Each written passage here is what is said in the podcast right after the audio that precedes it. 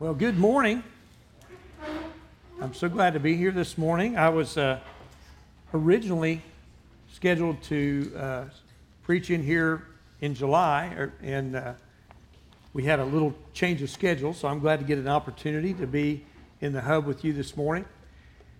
And I'm actually really glad that uh, is it the princes that just read that, that you kind of stumbled with this, the passage this morning, finding it. It really fits with my message where you, wherever you went to. So it does. It fits my message very, very well. Um, I'll let you know why in just a minute. But as, uh, as Jake said earlier, we have been on a series this month, month of August, on faith and family, the gospel on display. And during this series, we started off the first Sunday uh, Joe was in the auditorium, and I believe Chris was in here. And we talked about the family of God and talked about how we are we were aliens, we were strangers, but God has brought us in by the blood of his son. One of the key verses that I picked up from that passage was Ephesians 2:19, which says, "So then you are no longer strangers and aliens, but you are fellow citizens with the saints and members of the household of God." So we've been brought into the family as believers in Jesus Christ. The second week, Pastor Sam was preaching in the auditorium, and Jake was here in the hub, and that passage was uh, that that message was about marriage. And I listened to Jake's message. I think his title was "How to Stay Married." I love that title. That was great uh, because we certainly want to do that. One of the key verses that I picked up from from that week was Ephesians 5 32 and 33, which says, This mystery is profound, and I am saying that it refers to Christ and the church. And speaking about the husband and wife, it refers to Christ and the church. However, let each one of you love his wife as himself, and let the wife see that she respects her husband. And then we came to week three. This was last week. And last week, again, Pastor Sam was over in the auditorium, and I believe Joe was in here in the hub. And the message was really about parent child relationships. Really good passage, just a short passage there in Ephesians chapter 4, or chapter 6, rather, verse 1 through 4. And it says this Children, obey your parents in the Lord, for this is right. Honor your father and mother. This is the first commandment with promise, that it may go well with you and that you may live long on the land. Fathers, do not provoke your children to anger, but bring them up in the discipline and instruction of the Lord. So that brings us to this week. Quick review, okay? I had a reason for doing that. Uh, but that brings us up to this week, week four. And the theme today is, as Jake said earlier, is really hope for hurting families. I would like to modify it just a little bit. It's not just hope for hurting families, but it's also hope for hurting individuals. Before I get into the message uh, completely, I'd like to just share a little, uh, little story with you. Many of you may be familiar with the show Seinfeld. Anybody ever watch Seinfeld? Back in the 90s, you know, most of many of you in here are watching Seinfeld reruns. Some of us are old enough to have watched it when it was actually on TV. But uh, on that show, uh, there was something that really stuck out to me that I wanted to share, kind of remind some of you about this morning. Uh, you may remember there's a character on the show, his name is George Costanza.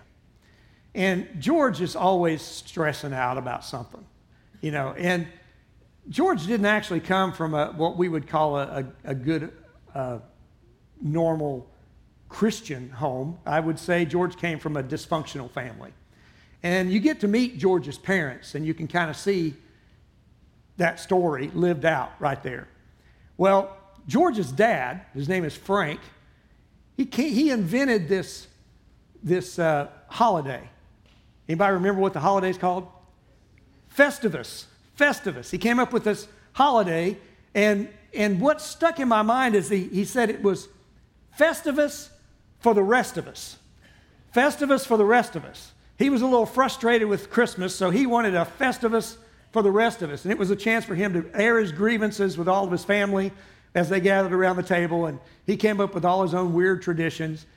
But George's family was a little odd. they weren't like the normal family that we would like to see in most cases, or most of us would like to belong to. But if the truth be known, all of our families are a little odd. Uh, and so the message this morning is what about the rest of us? That's my title. What about the rest of us? We've been talking about being part of the family of God.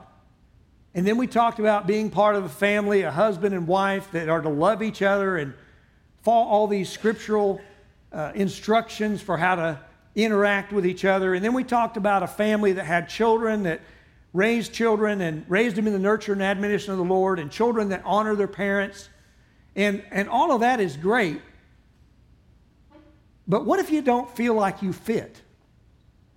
What if you don't feel like you fit? What if your situation is such that you're hearing all this and you're saying, well, all that doesn't exactly fit my life? I'd like to tell you a little bit about my family. Uh, my, uh, I grew up, I was born in 1963. Just full disclosure. Yay! Old guy. Um, when I was growing up, all of my friends, I thought, came from what I considered a normal family. I didn't think I came from a normal family. My mother married my stepfather in uh, the 40s, and they had four children, and then they got divorced. And then she married my dad and stayed married to him long enough for me to get maybe, I, I was born, and I think I, by the time I was 18 months old, she was divorced from my dad, married to her first husband. And then when I was in high school, they got divorced again and got married again after Kathy and I got married. So every time I would talk to my children about their cousins or relatives and try to explain who fit where, their eyes would just cross and then gets kind of this glazed look on their face because they couldn't relate to that. You know, it was just who who's who's this one belong to and who's I mean I've got cousins everywhere. Just let me tell you, aunts and uncles I've never met and and all that sort of thing. So our family was not what I considered growing up the normal family. I remember my friends would often ask me, "Why is your last name different from your brother's last name?" Now, I know that is a little more common nowadays than it was when I was growing up. But I've got to tell you, growing up that way, I felt, I mean, if I'd been sitting in church and I'd been hearing the messages we've heard over the last three weeks, I would have thought, when are you going to preach something for me? Because I don't fit. And this passage that we just read, I believe, addresses that. I believe Paul is addressing that very thing. If you'll look with me in verse 1, he says, Now concerning the matters about which you wrote. So that tells us that he's answering questions that they had posed to him. Now, the very next statement, the very next sentence, talks about this idea of sex within the marriage and, and all that. But, but all of these things seem to be answers to the, the questions. He said, The matters that you wrote. So they were trying to figure out what does it look like to follow Jesus Christ in a corrupt world, in a corrupt city, and many of these people have a lot of baggage in their lives, and now they're believers. So, how are they supposed to live? How are they supposed to follow Christ when they don't have the perfect family, the perfect life situation. And Paul addresses those. Something else that I want to share with you is when, my, when we were raising our kids, my oldest son, when he was young, his name's Zach, he liked to play this game. I called it, I ter- termed it the, the what if game. He would start out with some crazy scenario like, you know, what if, dad, dad what if aliens landed in our backyard and what if they sucked our brains out? And what if, you know, and it would just go on and on. And after a while, I would just kind of lose consciousness myself, you know, trying to keep up with this thing. And then I thought, what do I say to that? But, so I want to play a little bit of the what if game, but hopefully mine won't be quite as bad as Zach's when he was a young boy. So let me just say this what if you're unmarried? And that could encompass a lot of different things. Maybe it's just that you're never married, you've never been married, and you're just waiting to be married. Maybe it's you've never been married and you don't want to be married. Maybe it's that you're divorced. Maybe you were widowed. Maybe you were abandoned by your spouse. Maybe you're a single parent. You see, there are a lot of different situations, and I've just scratched the surface. What about parenting? What if you've never had children? What if you're married and you want children, but you've been able, unable to have any children? What if you are in a relationship right now that is very, very difficult? Maybe someone is treating you horribly. Maybe even you're being abused. Maybe you've been hurt or abandoned. Or maybe you're the one that hurt someone else. Maybe you're the abuser. See, there are lots of what ifs. So the question is is there hope for you?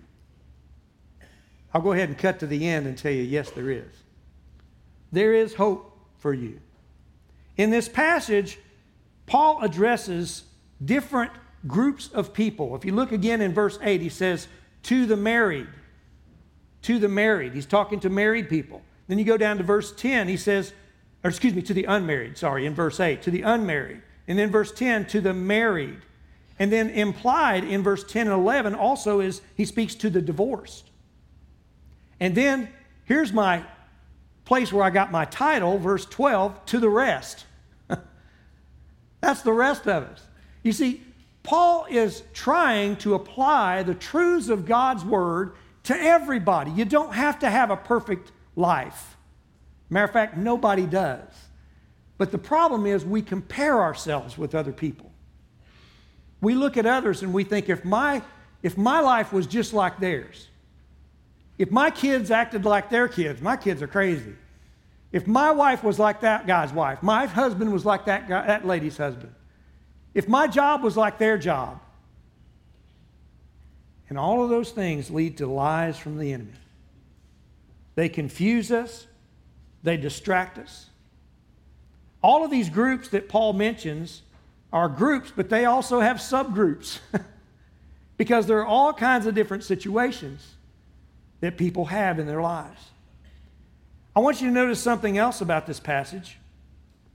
There's a word or a couple of different words here that are that help us to understand that there are a lot of conditional things happening in these relationships. Notice in verse 9 he says, "But if they cannot exercise self-control." Verse 11, "But if she does."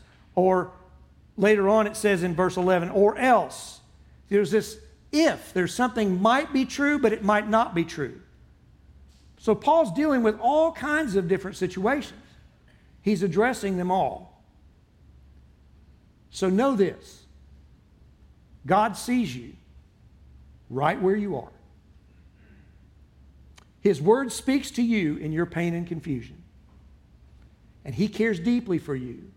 And you are not too far gone for him to love no matter where you come from, no matter what your background. Know that. Know that. So, why did Paul address these things? They had written and they had asked. Why would they ask these type of questions? well, we need to consider where they're from. They're from a place a lot like the United States of America, a place called Corinth. Corinth was known for debauchery. They were known for wicked living.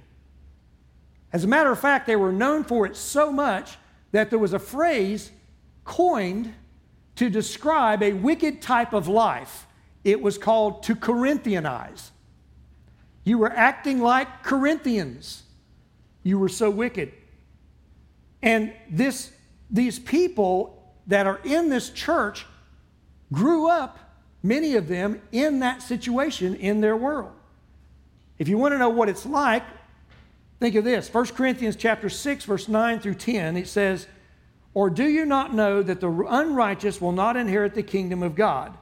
Do not be deceived, neither the sexually immoral, nor idolaters, nor adulterers, nor men who practice homosexuality, nor thieves, nor greedy, nor drunkards, nor revilers, nor swindlers will inherit the kingdom of God.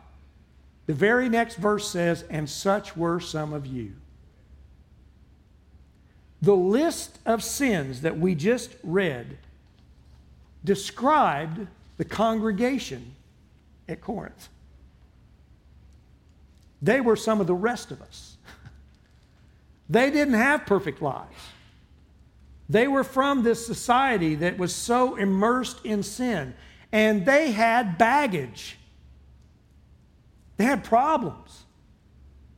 They got saved, and that gave them forgiveness of sins, and it gave them an eternity with Christ, but it didn't instantly take care of all the past. It didn't wipe away all the sins that they had committed or the results of those sins. It may have wiped away the penalty of those sins, but it did not, doesn't always take care of the consequences of them, the lingering results, or just the fact that the rest of your family is still embroiled in that lifestyle, and here you are following Christ. How do you live this way? So that's why they ask the questions. So let's talk about Paul's answers. Paul's answers. First, for the unmarried, look in verse 8 again. He says, To the unmarried and the widows, I say that it is good for them to remain single as I am. So if you're not married, Paul says, I'm just telling you, it's good to stay that way. now, I'm married. I'm kind of a fan of marriage myself. I've been married 42 years. And I like it so well, I've stayed 42 years. It's worked out pretty good for us. But I will admit, it's not easy. Marriage is good, but it's not always easy. So Paul knew that. And he was telling them if it's possible, it's good for you to remain unmarried. Why does he say that? Look over in verse 32 of this same chapter. He says, I want you to be free from anxieties. The unmarried man is anxious about the things of the Lord, how to please the Lord, but the married man is anxious about worldly things, how to please his wife. And his interests are divided. And the unmarried and the betrothed women, woman is anxious about the things of the Lord, but how to be holy in body and spirit. But the married woman is anxious about the worldly things, how to please her husband. And notice this last verse 35. I say this for your own benefit not to lay any restraint upon you, but to promote good order and to secure your undivided devotion to the Lord. So he's talking to the unmarried, and many times when you're unmarried, you think, oh, if I could only find that right person, if I could only get married, then my life would be complete. And Paul's just saying, hey, pay attention here. There are problems that people that get married have too. It's not continual bliss. If you think it is, please call Pastor Al and set up an appointment for counseling. Because it is work to stay married. Jake preached that message a couple of weeks ago How to Stay Married. That is a great title, folks, because it's a job. It's a job. It takes work, it takes sacrifice. And there are going to be times, even if you have the godliest spouse, that you are going to feel tugged between your commitment to Jesus and your commitment to this person. So Paul encouraged them, if possible, stay unmarried. But, verse 9, if, there's that if, if they cannot exercise self control, they should marry. For it is better to marry than to burn with passion. So Paul is saying, don't get involved in sexual immorality and say, well, I'm going to do like Paul, I'm going to stay single, but I'm just going to play the field a little bit. No, that's not what he's saying. You still have to remain pure in your life.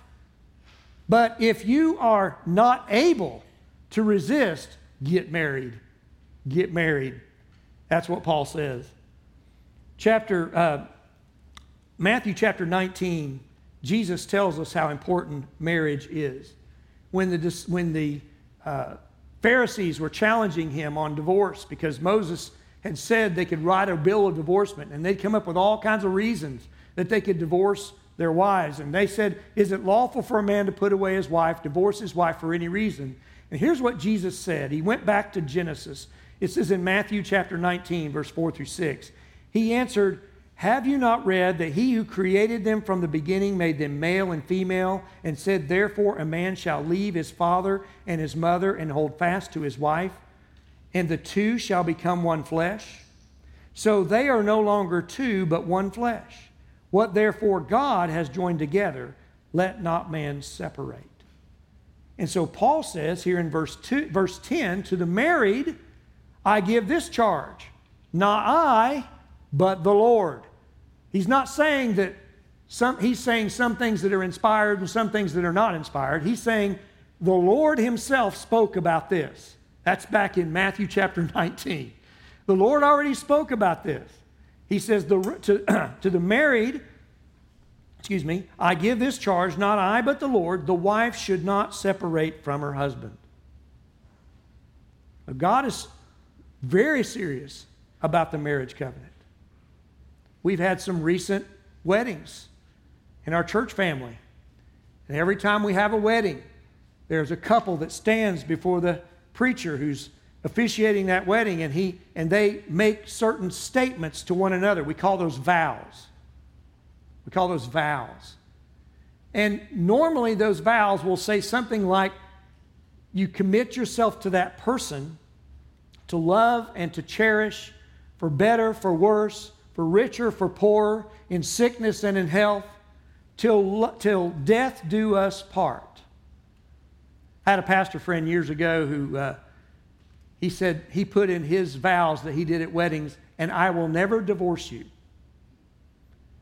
I will never divorce you. That's really what you're saying in those other vows. He just made it real plain. you know, the Bible puts a lot of emphasis, God puts a lot of emphasis on vows. In the book of Ecclesiastes, we're told that we're, it's better to not vow at all than to vow and not pay. You can't come back to God and say, I made a vow, Lord, but I didn't really mean it. I was just kidding or I didn't know this, I didn't know that. I can promise you there are a lot of things about your spouse you didn't know when you married him. You're going to find out over time. Most of what you knew when you got married were probably the good things. But some of the bad things you're going to figure out. And guess what? Your spouse is going to figure them out about you too. But you make that vow because you understand this is a permanent deal. God has called us to marriage and to be committed to marriage permanently if we're going to do it. Now, if you think a divorce will solve your problems, let me just give you a little advice. When you leave that marriage, you take at least 50% of the problems with you.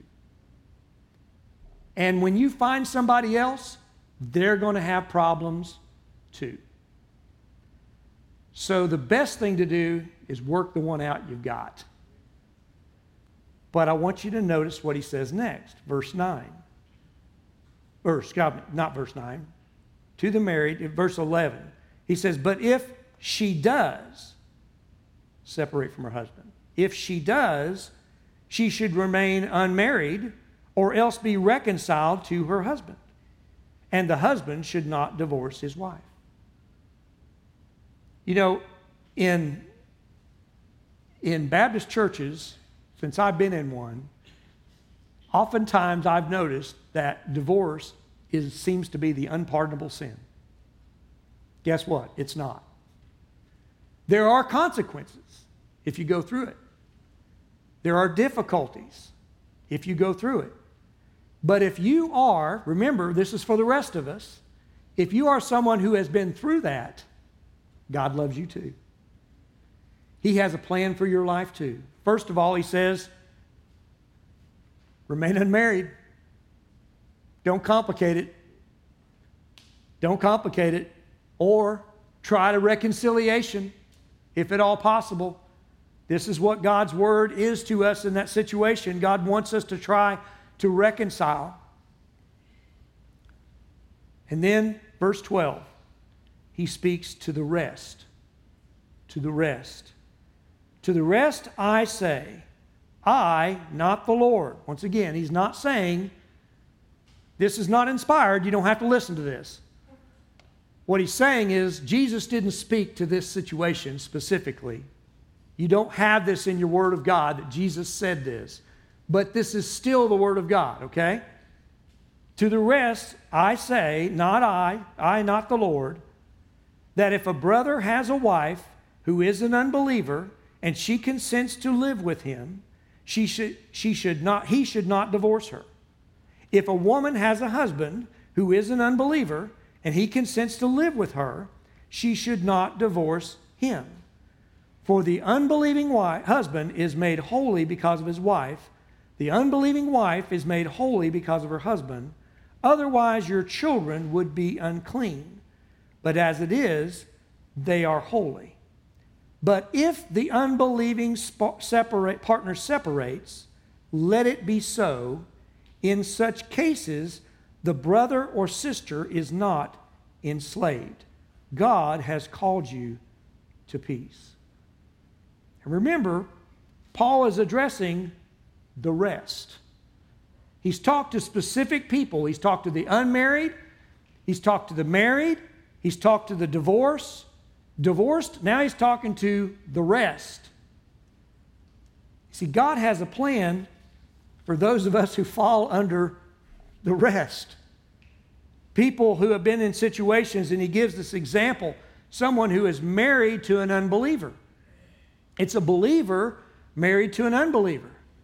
Now, at this time, Paul had not yet written the, the book of Second Corinthians, but in Second Corinthians chapter 6, verse 14, it says, Do not be unequally yoked with unbelievers, for what partnership has righteousness with lawlessness, or what fellowship has light with darkness? He had certainly taught this principle at the church of Corinth because they were asking questions. And certainly, one of these questions implied here by this answer is that what if I am a believer and my spouse is an unbeliever, and I shouldn't be unequally yoked with an unbeliever, so therefore, shouldn't I divorce the unbelieving spouse?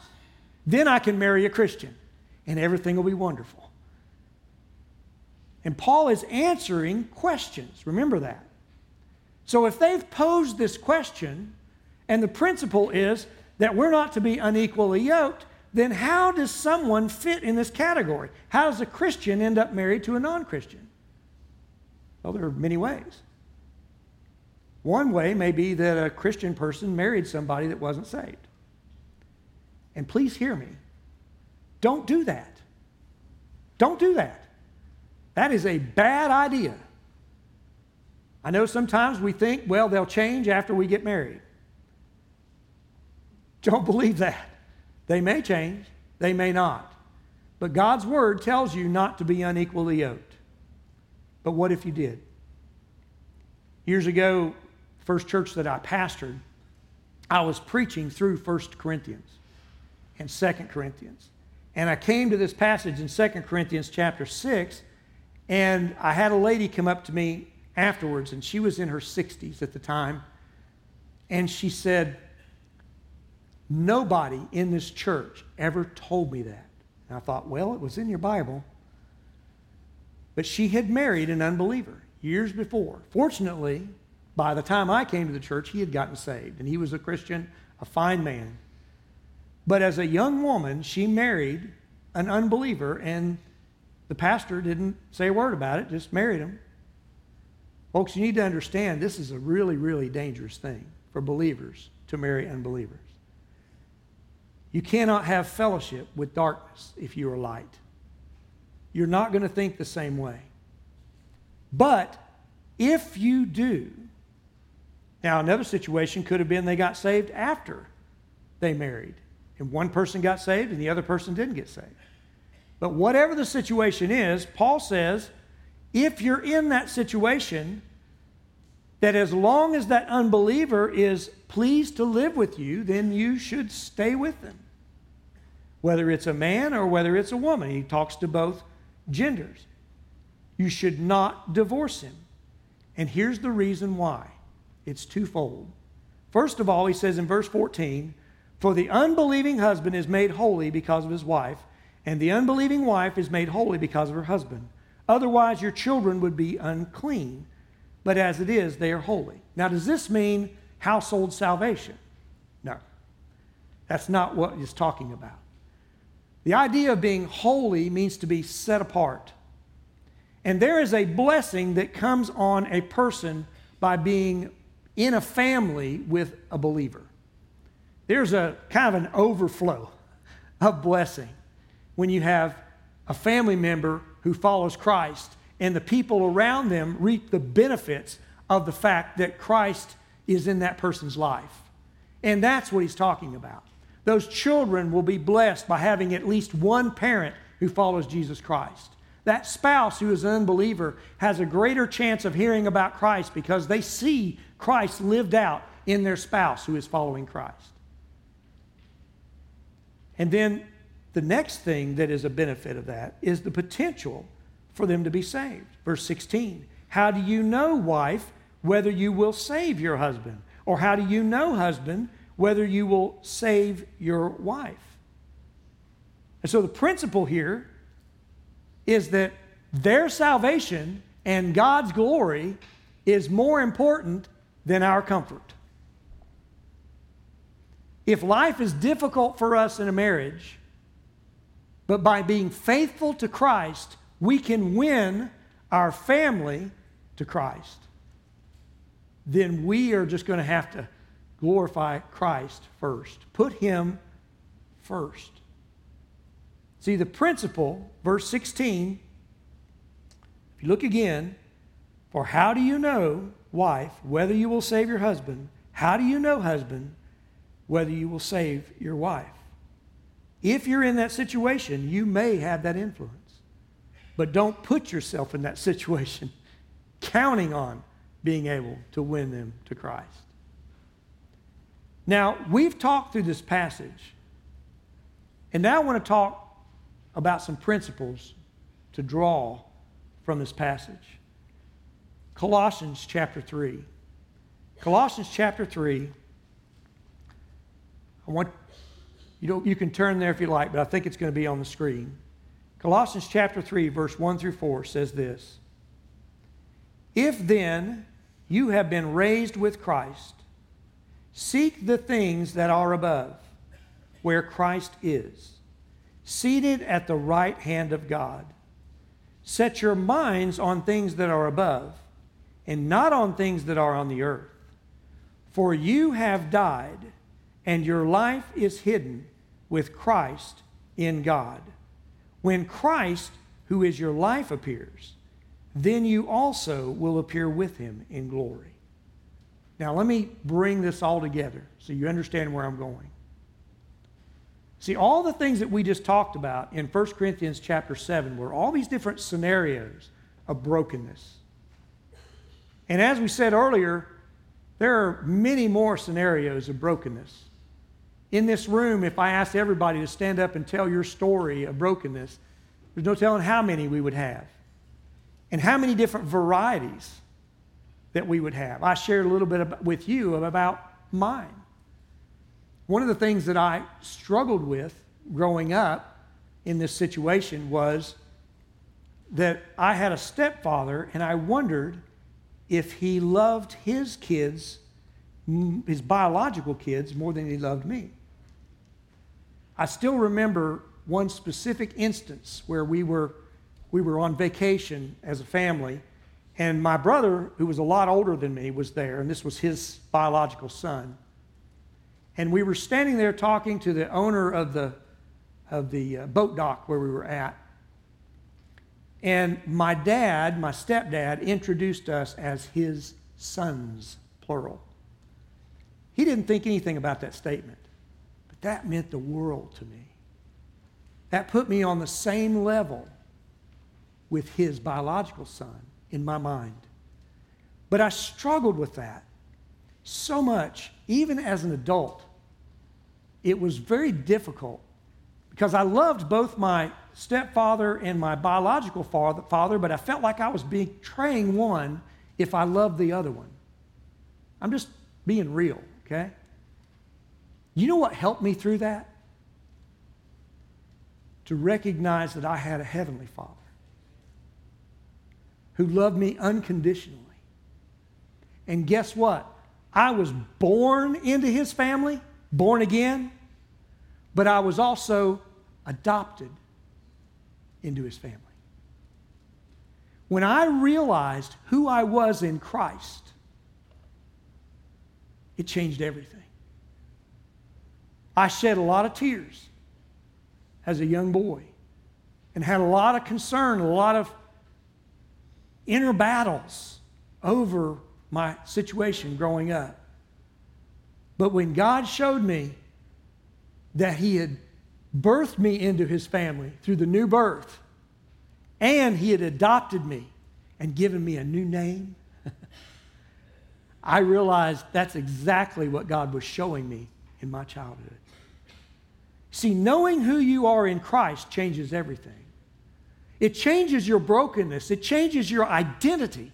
Because if you identify as the redheaded stepchild, like I did, then you're always going to act like the redheaded stepchild, and you're going to have problems in your heart and mind that the redheaded stepchild is going to have.